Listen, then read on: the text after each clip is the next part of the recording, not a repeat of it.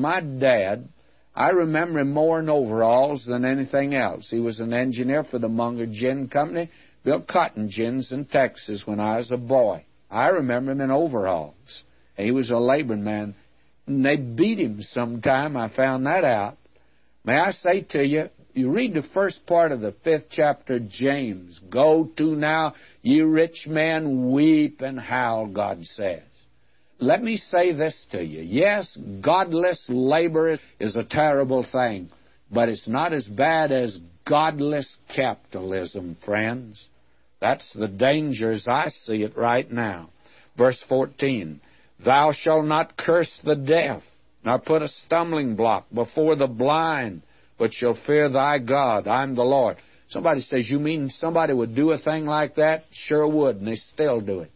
I had a blind man tell me how he was beaten by a salesman that came to him.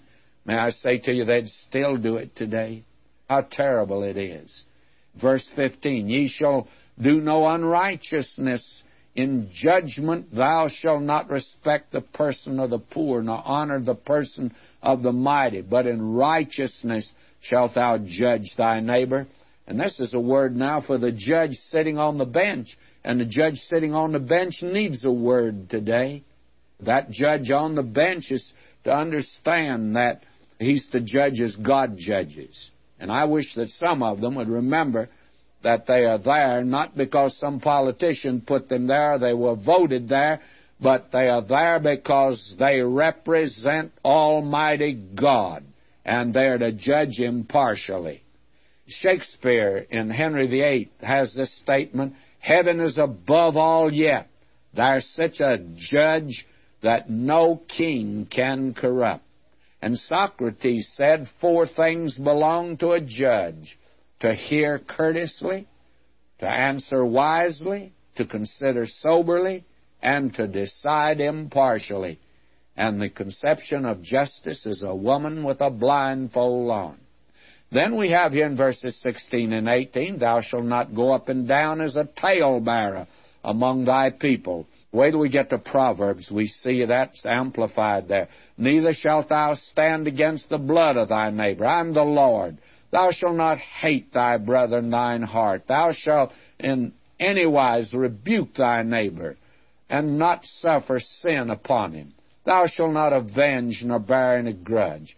Notice how this is. This is that which has to do with tale bearing, and that's slander. And that goes on in our churches today. Scott wrote, low breathed talkers, minion lispers, cutting honest throats by whispers. Someone has put it like this You cannot believe everything you hear, but you can repeat it. And then other people, they believe everything that's whispered to them. And James has a great deal to say about this. When we get to the book of James, I'm going to tell you about a book I have. Title of it is Hell on Fire. And you know what it is? That little old tongue that you got in your mouth. It's an awful thing. It's the most dangerous thing in the world today, more dangerous than an atom bomb. And then stand against the blood means to murder. Hatred is not put on a par with murder, but it's forbidden. But our Lord linked it right together and said, if you hate, you're a murderer. Now, if a man's overtaken in a fault, ye which are spiritual, restore such a one in the spirit of meekness. You don't go to him and beat his brains out. Now you have man's relationship in different life situation. Ye shall keep my statutes, God says in verse 19. Thou shalt not let thy cattle gender with diverse kinds. Thou not sow thy field with mingled seeds and a garment with linen and woolen. You know what happens when you wash a garment like that. You see, what God is attempting to teach through this, these are symbols that are telling them that you are not to have the hybrid by mingling truth and error. You cannot drink the cup of the Lord and the cup of demons, Paul said. The Lord Jesus said you cannot serve God and mammon. And then he goes on to talk about whosoever lieth carnally with a woman, here he is back with the seventh commandment. And this protects, if you read it through, which I'm not going to, the bondwoman. You see, is God lending approval to slavery? Somebody says now.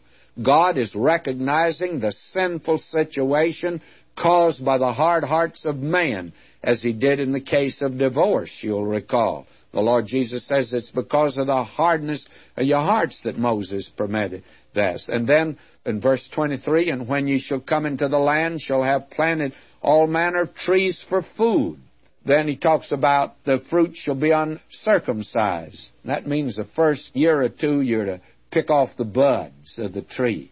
And they tell you today, these dendrologists, that you get better fruit if you do that.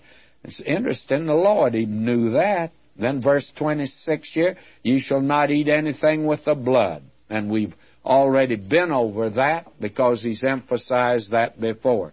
You can imagine that this would be true, but it was true then, true today. Verse 29, do not prostitute thy daughter to cause her to be a whore, lest the land fall to whoredom and the land become full of wickedness.